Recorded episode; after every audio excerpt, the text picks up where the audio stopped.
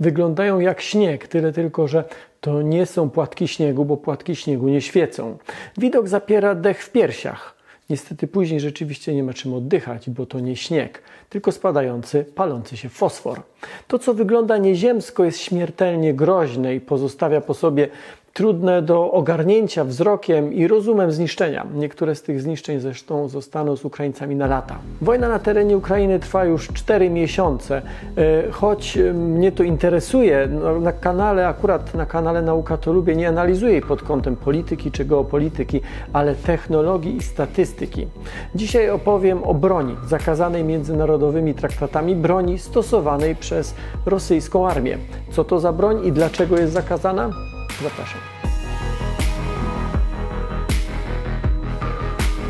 Trzy dni temu amerykański dziennik The New York Times opublikował spory materiał śledczy, w ramach którego dziennikarze i eksperci przeanalizowali ponad tysiąc zdjęć rosyjskich pocisków wystrzelonych na ukraińskie miasta. Wnioski płynące z tego śledztwa pokrywają się zresztą z informacjami, jakie dostarczają sami Ukraińcy oraz z tym, co rejestrują i ujawniają służby i analitycy różnych państw. Rosja stosuje broń, która jest zakazana międzynarodowymi traktatami. W mediach często pada takie stwierdzenie, że jakaś broń albo jakieś, jakieś postępowanie jest sprzeczne z konwencjami genewskimi. Same konwencje to nie jest jedna umowa, to nie jest jeden traktat, ale zbiór międzynarodowych umów, które były formułowane czy uzupełniane, konkretyzowane przez dziesiątki lat. Pierwsze zapisy pochodziły jeszcze z XIX wieku. Konwencje dotyczą ogólnie rzecz ujmując prawa humanitarnego i dotyczą różnych aspektów prowadzenia wojny. Na przykład to z tych konwencji pochodzi zapis, że personel medyczny, personel sanitarny nie jest stroną, że nie może być atakowany. To także w tych konwencjach istnieje zapis, że nie wolno atakować cywilów ani celów cywilnych.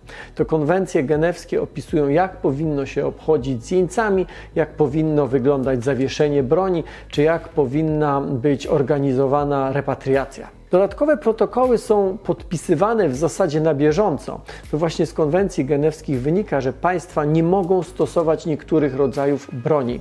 Złamanie tych zapisów zaliczane jest do zbrodni wojennych. Nie brakuje dowodów na to, że Rosja na Ukrainie zbrodnie wojenne popełnia e, i popełniała wielokrotnie, na przykład stosując pociski wypełnione fosforem. Fosfor jest pierwiastkiem bardzo aktywnym chemicznie, a jedna z jego odmian, tak zwany biały fosfor, jest tak aktywna, że sam kontakt z atmosferycznym tlenem powoduje od razu jego zapłon.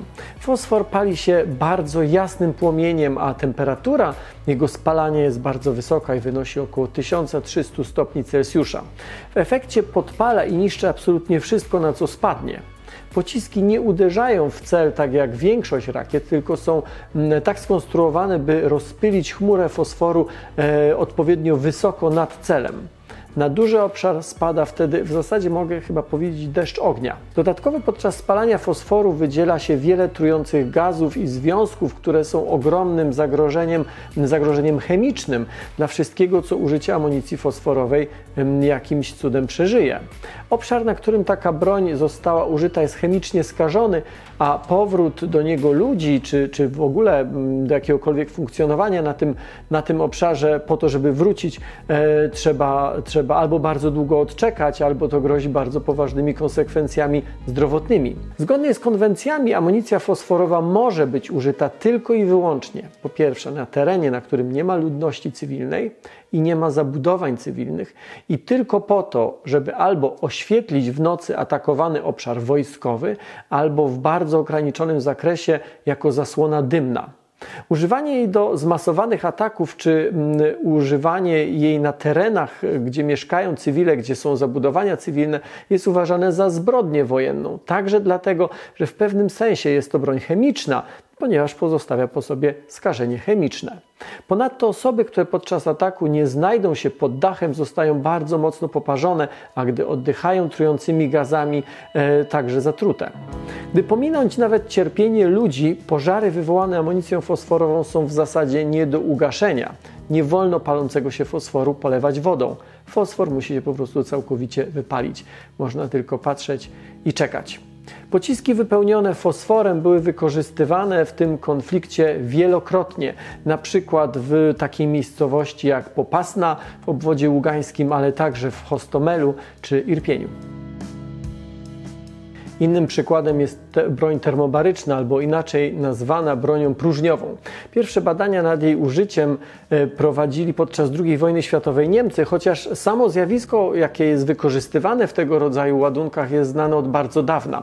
Pierwszym udokumentowanym i bardzo dobrze opisanym przypadkiem była eksplozja młynu w 1878 roku w Minneapolis w Stanach Zjednoczonych. Tam zapłonowi uległa rozpylona w powietrzu mąka. Zginęło około 20 osób, z czego większość nie z powodu oparzeń, tylko z powodu uduszenia. Zapalające się ziarenka mąki zużyły cały tlen, a w obszarze tego zapłonu powstało zabójcze podciśnienie. Podobnie zresztą wygląda zapłon pyłu węglowego w kopalni.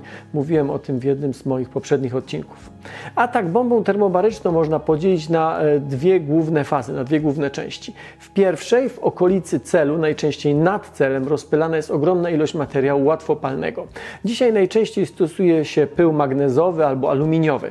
Te materiały paląc się wytwarzają bardzo wysoką temperaturę i zasysają z otoczenia duże ilości tlenu. Co ważne, im bardziej uda się rozpylić ten pył, im bardziej uda się go rozdrobnić, tym lepiej. E, w drugiej fazie ta chmura rozpylona, ta mgła jest podpalana.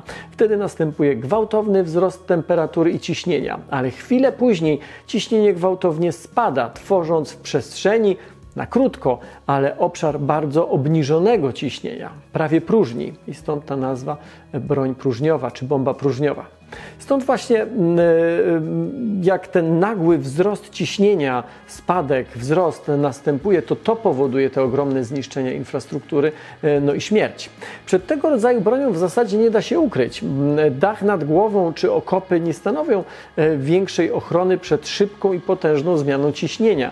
Po to, żeby się przed nią uchronić, trzeba by być w jakimś pancernym i szczelnym pomieszczeniu. Rosjanie takich bomb, właśnie bomb termobarycznych podczas trwającej wojny użyli wiele razy. Czasami broń termobaryczna nazywana jest ładunkiem jądrowym dla biednych, e, bo zabija i niszczy w zasadzie w ten sam sposób, czyli przez nagłą zmianę ciśnienia.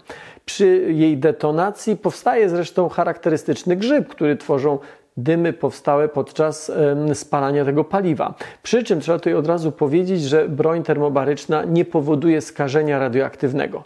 E, jest też tańsza, dlatego mówi się o niej atomówka dla biednych. E, tańsza w produkcji, nie wymaga tak wielu zabezpieczeń i nie jest aż tak niszczycielska, nie ma aż tak dużej mocy jak ładunki jądrowe. Broń termobaryczna zgodnie z zapisami konwencji może być stosowana przeciwko celom wojskowym, ale nie można jej używać w gęstej zabudowie cywilnej albo przeciwko cywilom, a tymczasem na terenie Ukrainy była wykorzystywana w ten sposób wielokrotnie użycie czy białego fosforu, czy bomb termobarycznych jest zakazane i nie ulega wątpliwości, że Rosjanie łamią konwencje genewskie. Podobnie jak używając czy wykorzystując miny z czujnikami ruchu, które są rozstawiane na przykład na polach uprawnych, które wybuchają nie wtedy, gdy ktoś na nie nadepnie, tylko gdy ktoś porusza się w ich pobliżu. Zakazane są innymi konwencjami także pociski kasetowe, czy tak zwane flaszetki, czyli pociski wypełnione małymi metalowymi rzutkami, które po eksplozji znacząco zwiększają obszar rażenia. Przy czym one są szczególnie groźne, czy wręcz zaprojektowane po to, żeby razić cywilów, bo one nie robią żadnej krzywdy sprzętowi wojskowemu. Jak wspomniałem, konwencje genewskie mają za zadanie ochronę cywilów i obiektów cywilnych. Tymczasem e, te obiekty są niszczone nie tylko zakazaną bronią, ale także samym sposobem, w jaki Rosjanie prowadzą tę wojnę. Używają starego rodzaju broni, nieprecyzyjnej i niekierowanej, która jest skuteczna tylko wtedy, gdy wystrzeliwuje się w bardzo dużych ilościach. Nie trafia więc ona w sam cel, ale niszczy ogromny obszar wokół, a to oczywiście zwiększa ryzyko strat cywilnych. I pozwólcie, że zacytuję tutaj jeden fragment mm, śledztwa, jakie przeprowadził The New York Times odzwierciedlając, to jest cytat z eksperta, którego, na, na, na, którego mm, dziennikarze The New York Timesa się powołują. Odzwierciedlając szokująco barbarzyńską i staroświecką strategię wojenną, rosyjskie siły spuszczają na ukraińskie miasta i miasteczka grad, rakiet i innej amunicji, której większość jest reliktem zimnej wojny, a wiele jest zakazanych konwencjami międzynarodowymi, napisał w swoim śledztwie The New York Times. Dziękuję za uwagę.